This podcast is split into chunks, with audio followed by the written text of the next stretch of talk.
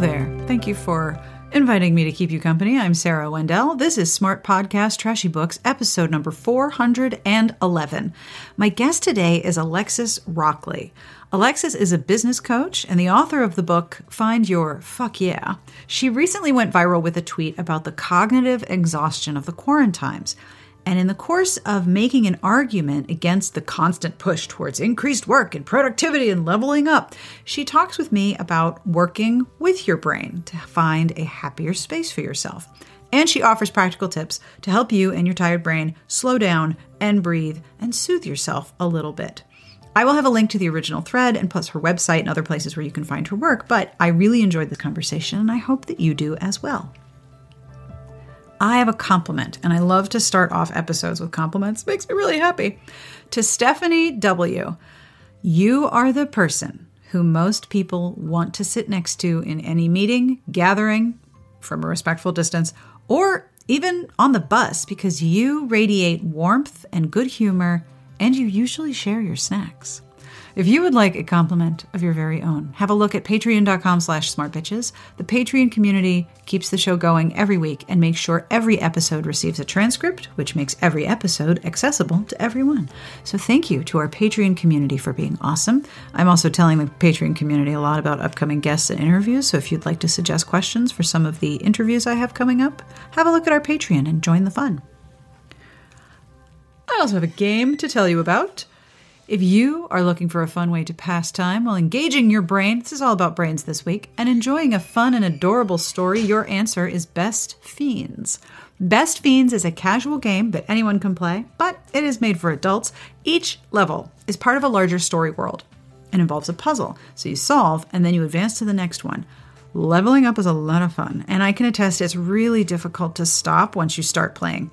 Each puzzle solved gives you that really satisfying feeling because each level includes new characters and a new portion of the story, which I really liked because they worked with me. These characters work with you to solve the next puzzle. It's like assembling a team of really friendly, adorable creatures who help you beat the next level. It's really fun. You can engage your brain with fun puzzles and collect tons of cute characters. With over 100 million downloads, this 5-star rated mobile puzzle game is a must play. Download Best Fiends free on the Apple App Store or Google Play. That's friends without the R, Best Fiends. This episode is also brought to you by Ritual, which is a daily multivitamin that was obsessively researched for women. It is vegan-friendly, sugar-free, non-GMO, gluten-free, and allergen-free, and all of the sources for the 9 nutrients inside are provided for you to read and research on your own. Ritual is designed to be an easy way to build a daily, wait for it, ritual. Get it? A subscription box of vitamins arrives on your doorstep. The next bottle arrives just as you finish the last one. It's only $1 a day to have your daily multivitamin delivered to you, which is pretty nifty. I really like the delivery because that way I don't have to remember, especially since we go to the store once a week. And I don't know about you, but I will forget the thing that I need that is in the bathroom when I'm doing the grocery list in the kitchen. It's just a spatial memory thing. But this, it's automatic. I don't have to remember. And I like the fact that I know exactly what's in each capsule and why it's there. Ritual is offering you 10% off your first 3 months. Fill in the gaps with Essential for Women by visiting ritual.com/Sarah, S-A-R-A-H, to start your ritual today. That's 10% off your first 3 months at ritual.com/Sarah. A quick note that Alexis was having some roofing work done during this interview, so you might hear some banging in the background. That's all that is. Do not be alarmed. It's not you. In the show notes at smartbitchestrashybooks.com/podcast, I will have links to all of the books we talk about and also some breathing techniques and links to options to help you calm and soothe yourself soothfully. Basically, we're going to talk about being stressed and how to care for your tired brain. So let's do this thing. On with the podcast with Alexis Rockley. Oh boy, it's always fun to try to summarize yourself into a tiny paragraph or blurb. Right? But, I need a short bio. Yeah. The punchiest version I can give you of who I am and what I do right now is that I am Alexis Rockley. I am the author of the book, Find Your Fuck Yeah. And I am a positive psychology certified business coach. So I help creatives and entrepreneurs essentially launch or build or pivot their businesses or careers using the tools of positive psychology. And I'm also like a digital creator I'm starting to like the word edutainer.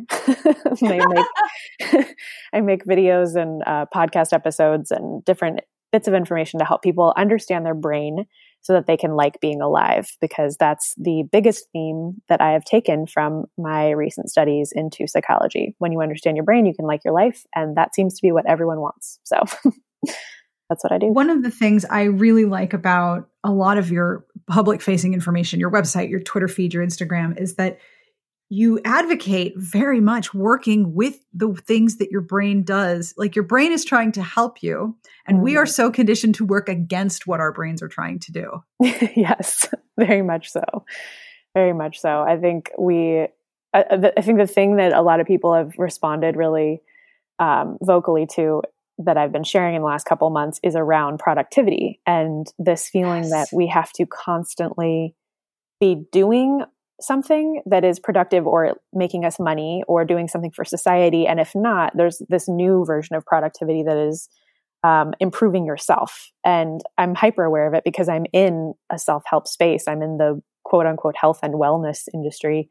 And it's a little weird realizing that we're essentially commodifying our existence in various formats. It's not really a default human way of being. It's a very capitalist focus, and it's exhausting. So I like talking about what really smart people and scientists and researchers have found about the brain and why we get tired, why we don't want to be productive all the time, why we feel the way we do under stress, and helping people see that that's not only human, it's not a personal failure of theirs, because we just have brains. They're not perfect. They're not machines, you know? And your brain operates on levels that you yourself may not be conscious of, right? Absolutely. Yeah. I think that was probably the most shocking bit of information that I absorbed from going back to school for my certification in positive psychology. Realizing that you have more than one brain. They, of course, are completely interlinked and working together constantly, but to understand that the subconscious brain is not this like sub-basement of your existence with like deep repressed desires, kind of the way that Freud depicted it for us in the past, that your subconscious brain is this massive, constantly changing network of connected neurons in your brain that are actively running your life by default, and you don't have to be conscious of them to continue to function. And it's obvious when you think about like the way that you can drive a car, right? Like, if you are doing a million things at one time seamlessly because you have this subconscious brain. In my book, I refer to it as autopilot because it helps me distinguish the patterns. Yes. But you're constantly operating on autopilot, on default mode, because you evolve that way. Mm-hmm. And what's interesting is that when you realize you have also evolved a conscious brain that can do significantly less but still have an impact, and you bring certain subconscious behaviors or thoughts to the surface, you can actually change them. And that's one of the beautiful things of having a human brain. So realizing you have more than one brain is basically the very first mind-boggling bit of information I like to give people. I think a lot about my autopilot because I notice myself that when I lose my autopilot, I go straight to super irritability land.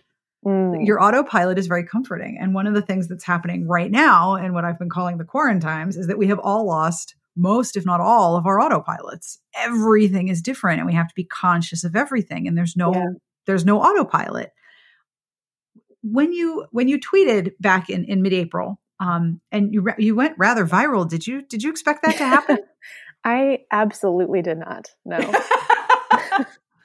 I joked with a friend of mine that I truly would have been satisfied creating really meaningful content and information for like the couple hundred people who had been listening to me or following me up until that point. Like, I would have just kept doing that forever, and it was perfectly fine. But you know what? A lot of people resonated with something so cool. Yes. But it was also a comforting message, which is, I think, very important, because there was a lot of you can do this and you can improve yourself and you can level up every area of your life while you're in the quarantines. Mm-hmm. No, for goodness sakes. Now, you called it a slow burn stress in your thread. And the idea that we are slowly low-grade burning out, it very much resonated with me. And also with trying to help my children change to online learning and figuring out how to redefine what they do to self-soothe when our options are so much more limited because we're all in the house together. Mm-hmm. And in your thread, you wrote about what our brains are doing to try to help us with this stress and how it seemed sort of obvious when you lined it all up, but I really didn't think of it that way. What are some of the things that our brains are doing to try to help us with this ongoing multiple months of slow burn?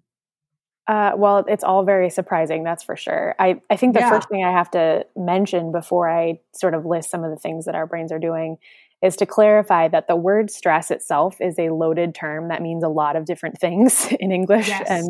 And stress itself, when we talk about being stressed or experiencing stress, or when scientists use the term stressors, it's all gotten tangled up in this idea that this is like, there's a bunch of bad things that happen to people in bodies, and then they feel bad or they suffer.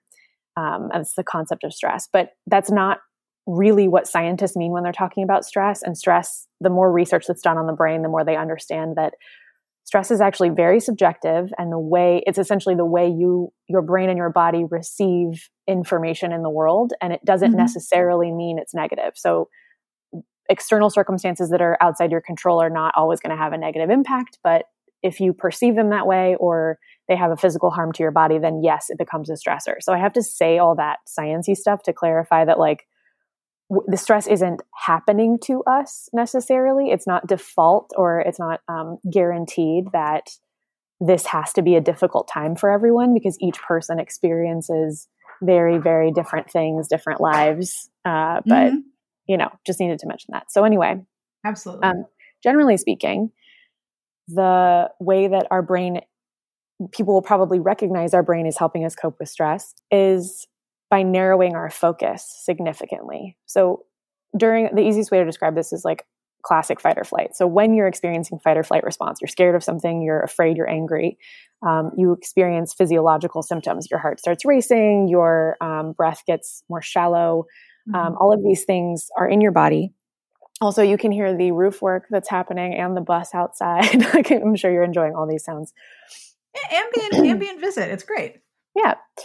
So, right. So stress. So we experience these physiological symptoms, and what's going on is that our brain is essentially perceiving that we need to respond to something happening, and it's giving us the energy to do so. So it's giving us a surge of cortisol to increase our heart rate so that it's easier for us to pump more oxygen to our brain and to our muscles so we can, you know, flee the scene or fight. But stress, the stress response can happen in much slower, less intense ways and still have an effect on our brain. And one of those things is a narrowed focus. When your brain is preparing you to fight or to flee, you have to only pay attention to the danger in front of you or to the circumstances in front of you. And so negative emotions and fight or flight narrow your focus to look at that one thing, which is how do I get out of here? And that's really useful in survival mode. But in a slow burn fight or flight, as I call it, you continue to have a narrowed focus because you are continuing to perceive danger. Your brain is continuing to perceive danger. And so it's trying to always pay attention to help you get out of that danger. But that means that you don't see as many possibilities as you might have seen in a more relaxed state. And there's lots of research on how positive emotions show that they create space for people to be more creative, to solve problems better, to think more clearly, to make better decisions. And negative emotions have the opposite effect. So our brains are trying to help us by narrowing our focus, but it means that we might feel foggy or fatigued. It means we might feel distracted easily. We might feel sort of suddenly numb or apathetic to previous goals that we cared deeply about. And this is all a shorter, it's sort of like your brain making you more short-sighted to help you cope with the danger. And one of the easiest ways that I describe this is your brain is trying to make you flexible, but you are perceiving it in a culture that glorifies productivity as being lazy or being all over the place or being up and down or flaky or irrational.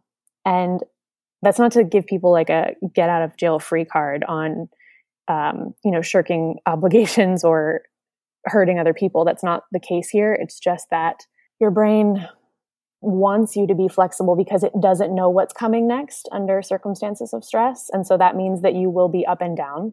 You will care about certain things and then not care about certain things. You will feel focused one day and foggy the next. And the best thing you can do is help your brain and body regain stability with a couple different techniques around self-soothing or self-care. Now, you mentioned the idea that you would have a really good day and then you have a bad day. And I definitely notice that's the case for me. There are some days where my brain's like, let's do the things. And then the next day, my brain is like, let's not do anything. So yeah. It's a lot. And I also know from having gone through the experience of grief that grief is exhausting. Yes. Like constantly managing big emotions generally makes me tired. Yeah. And there's a lot of big emotions as well as this this sort of low grade constant set of stressors that are making us focus on the short term. There's also really big, scary emotions all the time that make you tired. And you wrote in your thread that your brain is burning energy 10 times faster than usual. And is that just processing all of the things that we're dealing with? Yes. And I should also clarify there that I do not have a scientific paper to back up the number 10 times. Right. So because I am really hyper specific about the data I provide. So I need to mention that now that was an expression I was using to say like your brain is burning energy extremely fast. That is proven, but I don't have data for the number 10 times, just so your listeners know. I appreciate the scientific sourcing. I'm really particular about it. So I want to make sure it's mentioned, but totally get it. Yeah. So I think one of the best ways to describe this is to use some phrasing that the neuroscientist Lisa Feldman Barrett uses in her book, How Emotions Are Made, which is a book I've been reading recently and I highly recommend it. It's excellent. It's on the cutting edge of neuroscience and emotions right now. But the reason that our brains are burning energy faster and why emotions are so exhausting, both physically and mentally, is because our bodies and brains are completely interlinked at all times. And we have what she calls a body budget, a body balancing budget. And so your brain is constantly assessing external circumstances, potential dangers, both perceived mentally or physically, and then just your general energy level, the state of your heart rate, the glucose you're burning, all these things all at once, and determines how much resting you're going to need to do, how much recharging you'll need to do, how much food you'll need to eat to get your body budget back to normal. And when you're grieving or when you're stressed or when you're experiencing really deep, heavy, complicated emotions, that is physically and mentally draining in a very literal way. And so it can be taxing because your body is forever trying to balance the budget. And that is an evolved process that normally is really, really helpful. It's always helpful, but it's draining. It's a draining thing to experience. Yes, it is very draining. We also wrote in your thread that your brain, one of the things when you talked about narrowing focus, you mentioned specifically the prefrontal cortex, which you described as the part that juggles complex tasks and planning. And we don't have a lot of complex tasks and planning ability when our focus is exactly on what's in front of us and we're living hour to hour or day to day or trying to fill hour to hour to day to day and we can't do all the things that we normally do.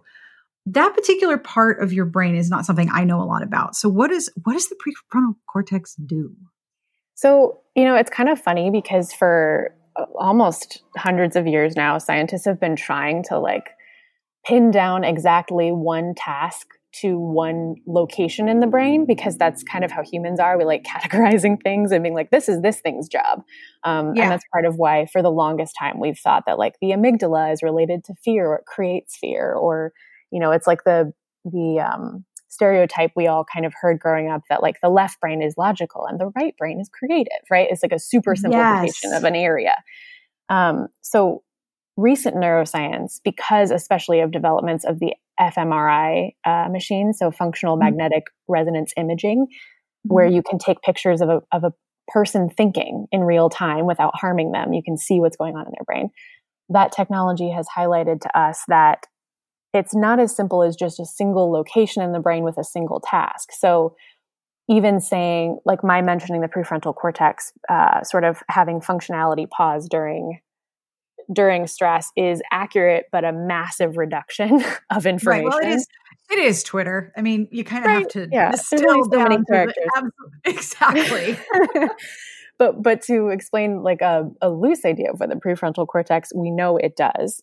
We don't know, it's not the only thing it does, but we know that it is very involved in future-focused planning. So my way of describing this is mental time travel. So like your ability as a human to experience a remembered past or an imagined future, your ability to draw up experiences from the past and picture them really vividly in your mind's eye, and to plan ahead, to see your calendar and go, oh, well, that's in 3 weeks, this is what's happening, and to actually have a visualization of that and to understand time in this broader perspective. The prefrontal cortex does a lot of stuff related to higher thinking, and that's in air quotes.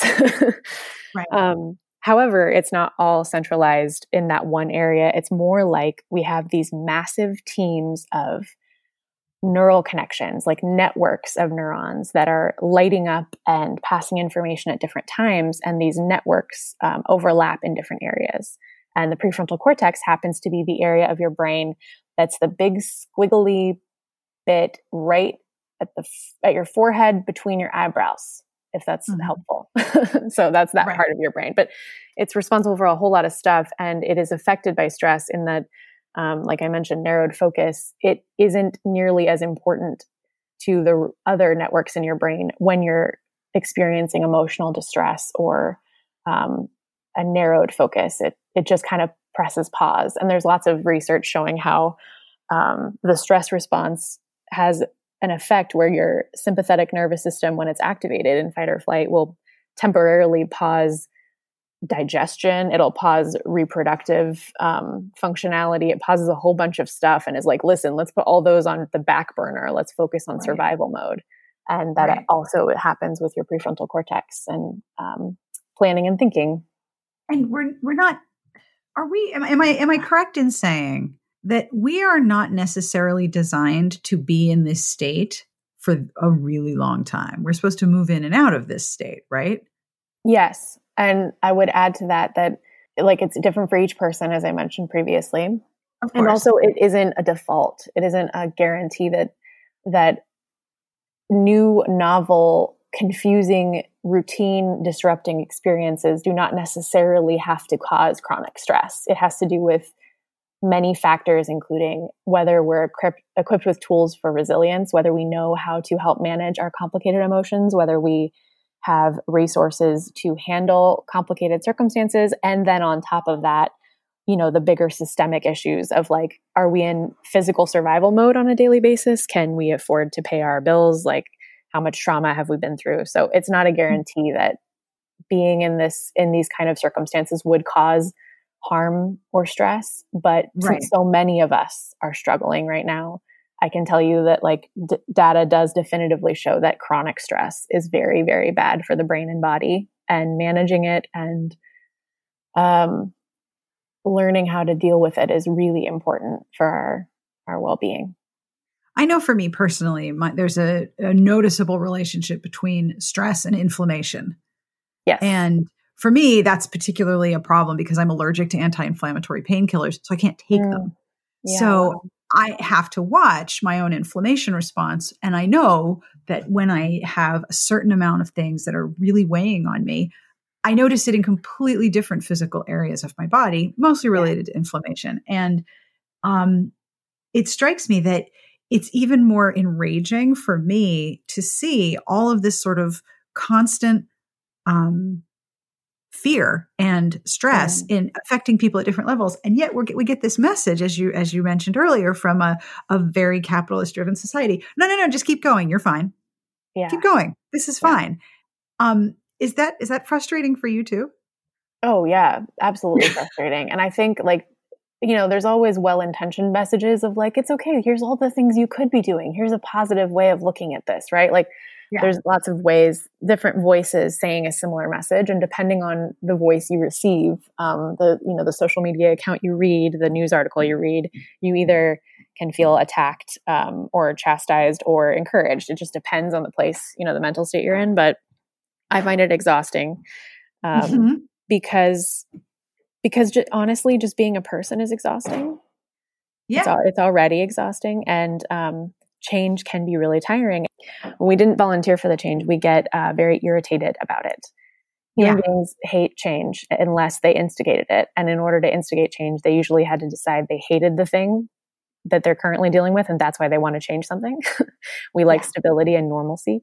So having all of our routines disrupted, being concerned about paying the bills, being concerned about the health of the people we love, is not something we signed up for, and therefore is very exasperating.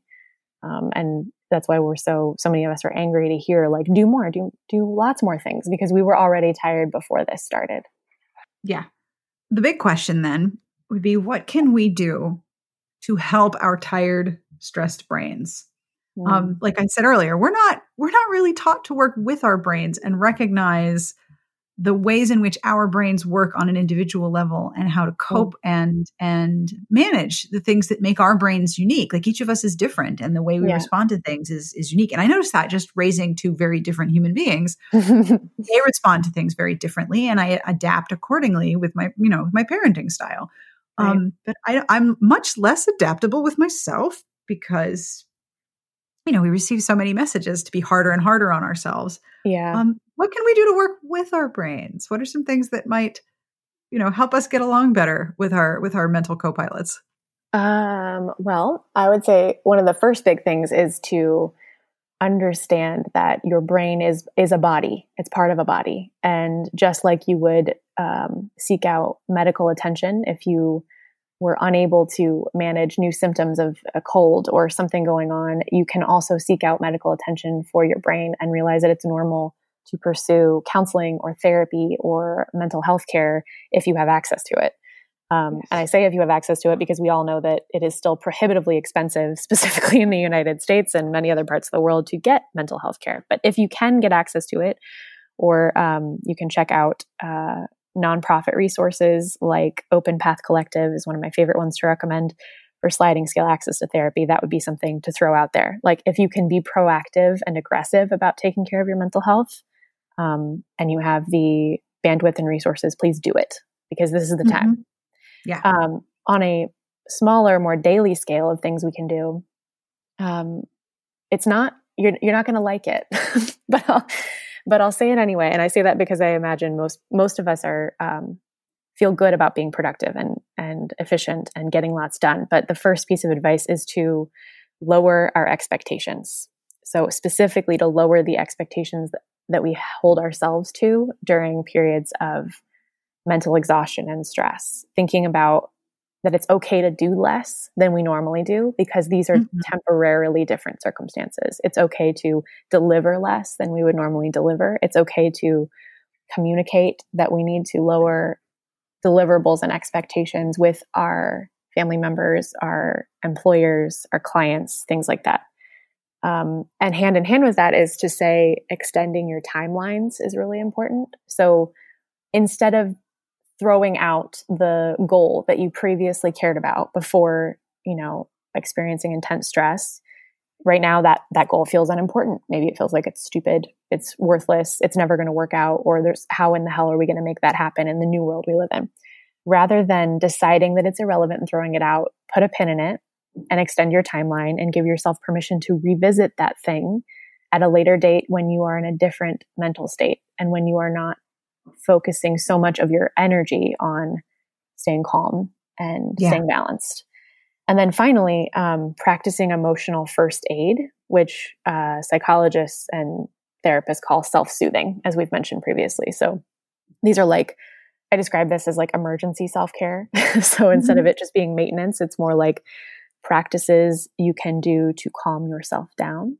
So over the last couple months, because there's so much of a need for this information, I've been making videos around self-soothing techniques that are accessible and easy. So one of my favorites is a breathing technique called 4-7-8 breathing. And it's essentially inhaling for 4 seconds, holding that breath for 7 seconds, and exhaling for 8 seconds. and then repeating that cycle a few times, maybe 3 times if you can. And the benefits of this are that slow belly breathing, whether it's that exact number of seconds or not, all slow belly breathing has a manual flipping the switch for our nervous systems. So they found that when you do deep belly breathing, you're sending a signal probably from your vagus nerve into your brain, telling it to switch from the sympathetic fight or flight nervous system mode to the parasympathetic, the one that helps you calm down, the rest and digest. And so just by doing this breathing, you're interrupting a fight or flight response and asking your brain to slow down, to comfort you, to restore balance. And this can be done just on a daily basis when you're not panicked. You know, it can happen just taking a moment, taking a deep breath.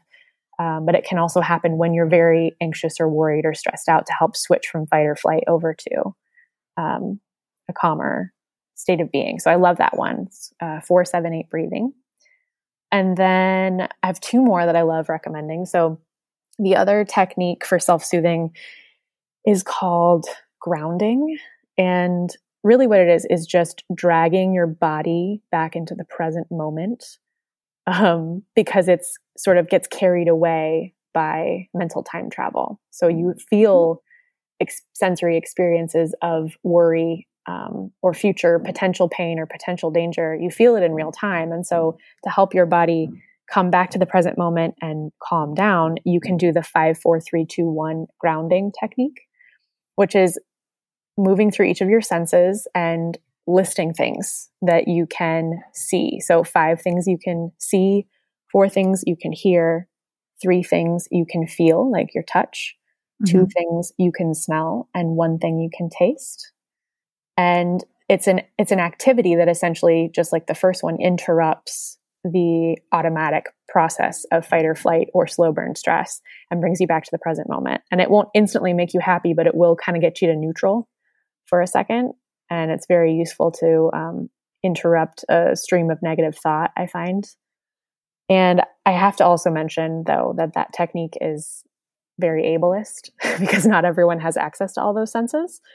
So I have found that you can still practice this technique by substituting gratitude in for the sense that your body doesn't have access to. So if you were hearing impaired, for example, then you could list 5 things you can see, and then list 4 things you're grateful for, 3 things you can feel, etc. So there's still a way to utilize this, since gratitude has such a profound impact on your body. I love recommending that one as well.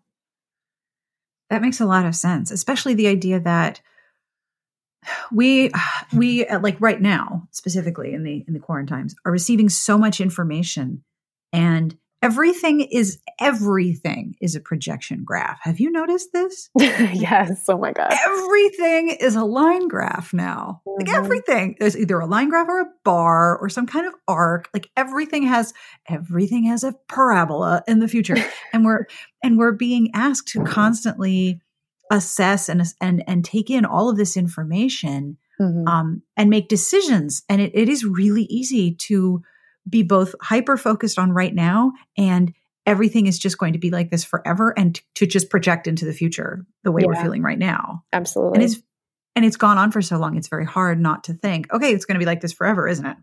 Yeah. I mean, that's also just a human default to project present experience into the future. That's part of mental time travel. It's not a failure of ours. It's how we've evolved, but it can really, bite you in the ass when you're like in the middle of feeling really worried and you are imagining, like, how could I possibly live like this for another year, 6 months? Right. It's incredibly just grindingly demoralizing to do that to yourself. But yeah, I do it all the time. I am taking a quick break to tell you about feels. In the quarantines, I have been paying a lot of attention to the sleep that I get, especially because sleep influences so much of how I feel each day. And I have learned of a new option that helps me with getting really, really good sleep. Feels. Feels is premium CBD oil that is delivered directly to your doorstep. Feels naturally helps reduce stress, anxiety, and sleeplessness. After dropping some Feels under my tongue before bed the past few nights, I have slept incredibly deeply, and I have woken up feeling terrific. No hangover, no high, no grogginess, nothing like that. The thing to remember about CBD is that finding your right dose is important, so there's room to experiment over the course of a week. And if you're new to CBD oil, do not worry. Feels has a hotline to help you out. Feels has helped me feel my best every day, and it can help you too. Become a member today by going to feels.com/trashybooks, and you get 50% off your first order with free shipping. That's feals.com/trashybooks to become a member and get 50% off automatically your first order with free shipping. feals.com/trashybooks. One of the things that I've been doing to self-soothe, which, okay, so I don't know if everyone had one of these, but when I was very little, I had a doll and I used to rub her dress under my nose. And that was like, you know, you see kids with like a blanket and they rub it on their faces. Oh, for me, yeah. It was rubbing the dress of this doll under my nose. So whenever I think of self-soothing, I'm like, where's Dolly? That's what I need right now. I need that dress. Oh, you need something comforting. Exactly. One of the things that I've been doing every day to sort of say, okay, today is very similar to yesterday and very similar to the day before, but today we're going to make something different. What are we making today? So either I give myself a manicure, or I make bread with one of my children, or I do something and I create something, even if it's very, very small. Mm-hmm. And I've tried very hard to be mindful of the idea. Okay, you don't have to create something. You aren't creating something just because you have to. It's a way of being, you know, it's a way of engaging with a part of my brain and my body that makes me feel a little better. There's a lot of things that make it easy to advocate. Yes, create something. Absolutely. But I never want to say to somebody, you must always be creating, because that's not fun at all. Do you have any advice for balancing creation without, I guess, compulsion would be the right word? Yeah. I mean, I think that's a very self-aware perspective, which I appreciate, because there are lots of people sharing their experiences, excuse me, but aren't being self-aware. Not everything that I do applies unilaterally to everyone else. Right. So I think one of the things that I have been thinking about a lot lately, and this might help with the whole, like, how do you give advice about being creative or doing anything when you don't know whether people have the bandwidth or resources or ability to do something, and will it even help them? I've been thinking a lot about boredom. And I actually posted something about this yesterday specifically. So we think of boredom, culturally as like this thing that you only experience if you're lazy or entitled, or like the worst. Like if you only get bored if you're not trying very hard, right? And yeah.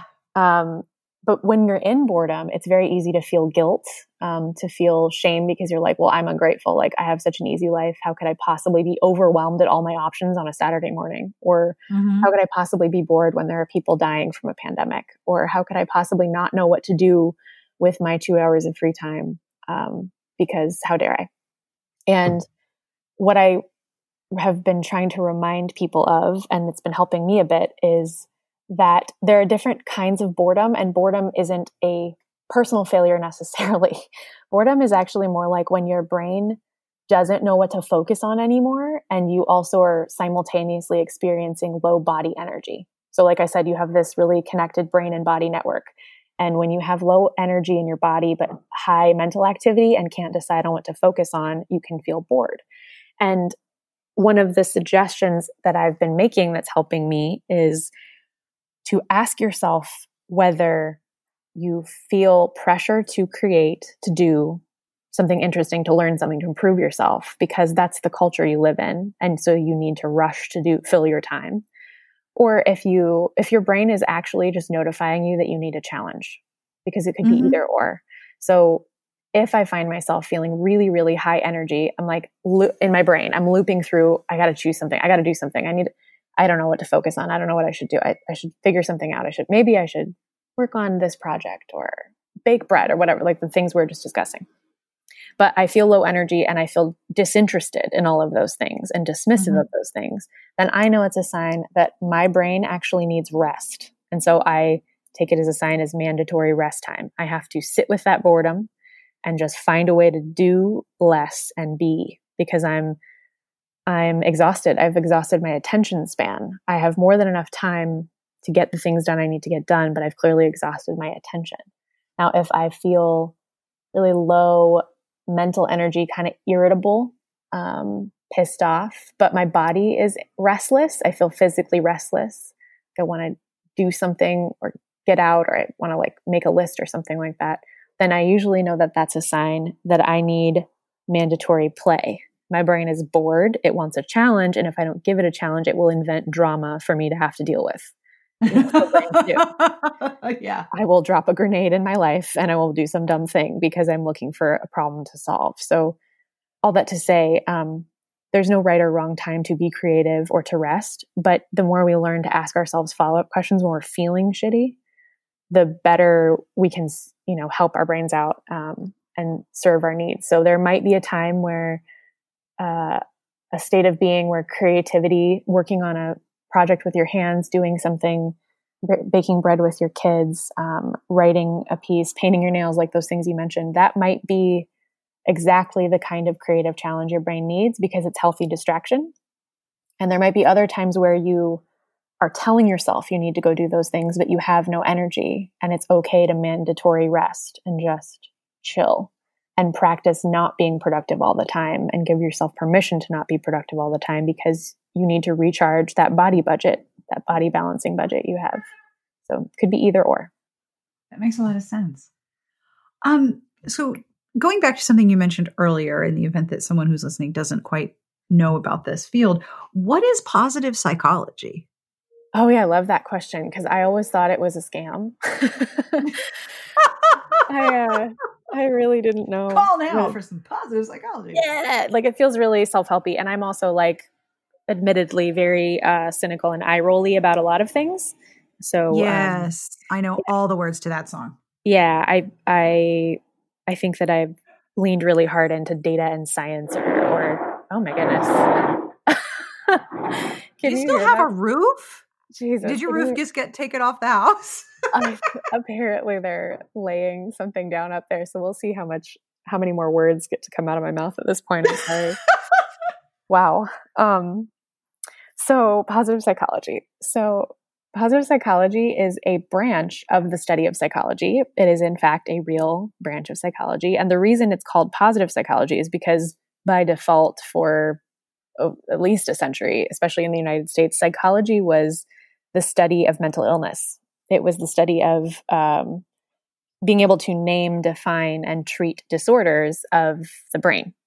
And in the early 90s, Martin Seligman, who had recently become president of the American Psychological Association, made this really like epic speech for his inauguration as president, basically saying like, what are we doing? We have like 900 pages in this DSM manual of diseases, but none of us are studying what makes healthy people healthy and how to give people tools to stay healthy. And everyone was very uncomfortable. And then he continued to make his speech, and ultimately he got a standing ovation because they were like, oh, right, we should definitely research that. So positive psychology became a branch of study on the science of happiness, essentially, the science of what healthy brains look like, how people can improve their mental health, how people can actually nurture their mental health. And I love positive psychology because it is really, in fact, the study of health. And I think a lot of the times when we're talking about mental health on social media, we're actually talking about mental illness, which is really refreshing and freeing because it's time that we destigmatize the experiences of so many human beings. It's just mental illness is so prevalent and so normal. We need to talk about it. Mm-hmm. But it's also important that there are tools out there for boosting your health, your mental health, your happiness. So positive psychology is the study of happiness. And when I found out about it through my like obsessive deep dive into psychology and neuroscience a couple years ago, I discovered that branch of psychology, found out that there was a program at University of Pennsylvania led by Martin Seligman and the team that were researching positive psychology there. And that's when I was like, oh, well, that's what I want to do. So I joined that remote program and continued to study it. And you use that in your coaching business to help people figure out what they want to do or go where they want to go next. Yeah, I essentially because I'm so wary of terms like coach or life coach, or just, mm-hmm. you know, like I said, the eye roller in me is very cynical about terminology used in the health and wellness space. I describe it as, I do not pretend to have all the answers, but I am really good at asking the right questions. And so I work with my clients to help. I ask them questions to figure out how to build businesses that will not burn them out, businesses that will support the kind of life that they want to live. I help them change careers. I help them figure out what they really want, essentially, by using the tools of positive psychology, by using the resources that have been developed by people much smarter than me who've been researching for much, much, much longer than me. And it's very fun. That is very cool. Yeah. So what are you working on or developing right now, which is a total jerkwad question, considering we were just talking about not doing so much to give ourselves a break. That's okay. Most recently I've been putting a lot of effort into creating a video series about self-soothing and about, you know, these little techniques, these things that are free or accessible to help people cope with stress. And so I encourage people to join my email crew by signing up on my website. You can hear people walking on my roof right now. By signing up on my website so that they can... the people on the roof are actually going to sign up for your newsletter right now. That's where they're marching to. Yeah, exactly. Exactly. Yeah. So I'm building these free video resources, which has been fun to create. And I'm learning a lot in the process about video creation. I'm actually editing them myself, which is a fun project because I've wanted to learn how to do that for a while. Bigger scale, I have been working with one-on-one clients and doing some consultations for people around pivoting careers or building their businesses, especially like creatives, freelancers, and entrepreneurs, online entrepreneurs. And I'm also working behind the scenes on building something that will help people determine how to use their voice in a way that isn't gross to show up online as an online business owner and earn a living that way. So it's sort of like the opposite of self-branding. It's like using the concepts of positive psychology to help people build a business and share a message that is genuine and authentic. And I'm building that out with a friend of mine right now. So it's a little ways off that we'll have this community for others, but we're really excited about it because I have a lot of issues with self-branding and social media influencer culture and stuff like that. So I'm excited to offer an alternative. Because it is hard to, especially because a lot of the people who listen to my show are authors, it is hard to promote yourself and promote your work and develop a consistent set of habits to do that in a way that doesn't feel like icky or gross. Yeah, it's really hard to separate. Like it's really hard for your brain to distinguish the separation between yourself as an artist and your quote unquote brand. And we're being so encouraged to develop self brands in a digital age that it can be really, really dangerous to walk that line. Like it can be the way that you earn money, but it can also be problematic for a sort of subconscious self-censorship and altering the presentation of yourself and your work to appease other people, or sort of becoming your own audience member is a really weird side effect of living in this time and place as a creative. So I'm excited to work with Stephanie Gilbert to build out a resource for creatives and entrepreneurs that help them avoid doing that, to be able to live in this society where you have to have a key way of marketing yourself, a brand, but you don't want to become a brand, you know, somewhere in the middle. Being in your own audience is a really good way to put that too. Yeah. Oh yeah. I mean, it's like, I think Bo Burnham, the comedian, had a great line of what more do you want at the end of the day than to be your own audience member and scroll through imagery of your life.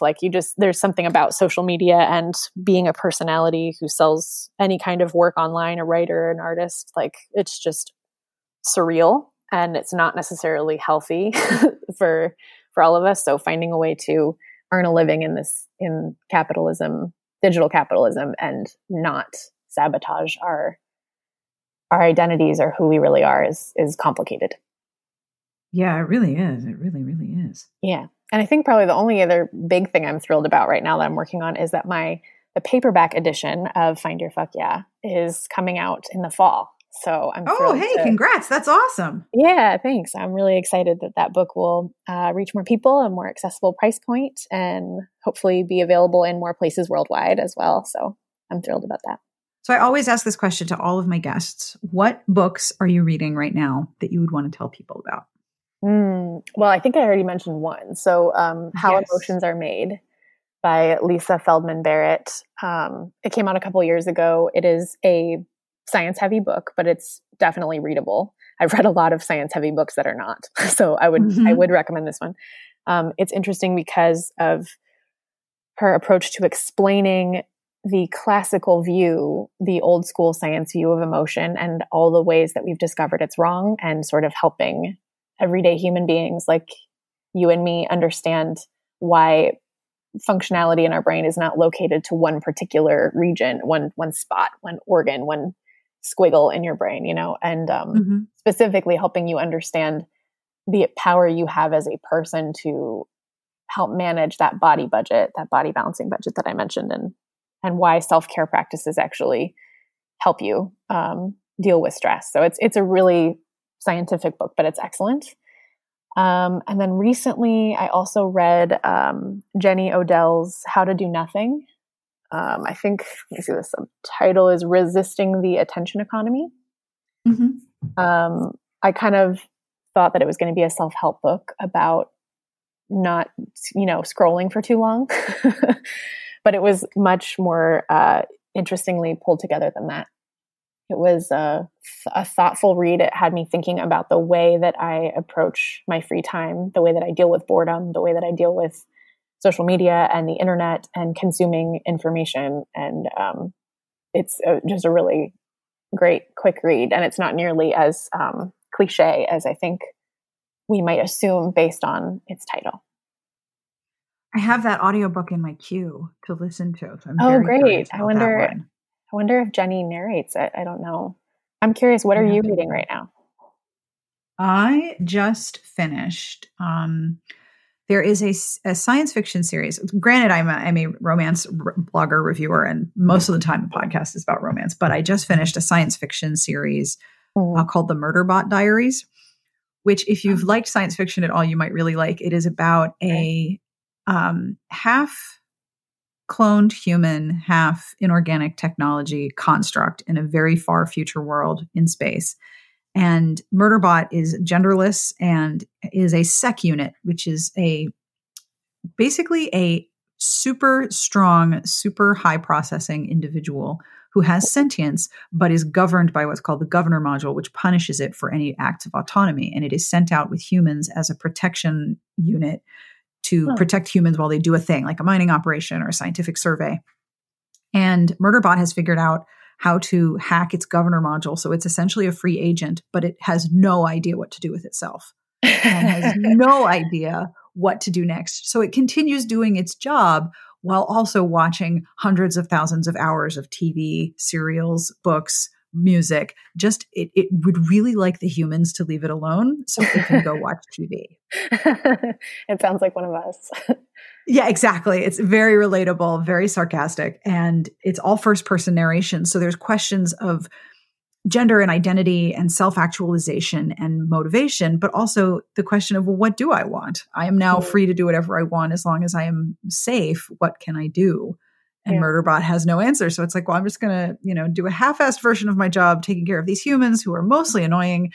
And it hates emotions. It hates having feelings about people. It would much rather have feelings about soap operas. It's so really, it's so fun to listen to and to read. The audiobooks are great as well.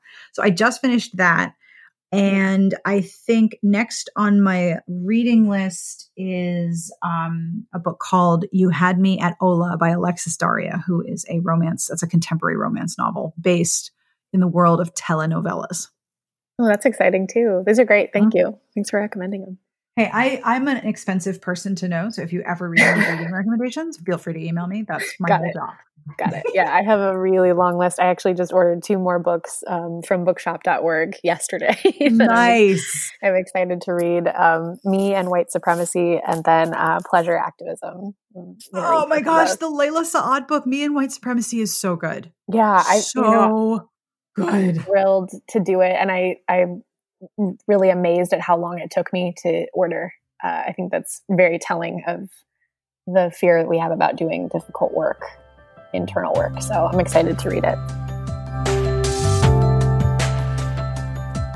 And that brings us to the end of this episode. I want to thank Alexis Rockley and the team of roofers who were providing a rhythmic background.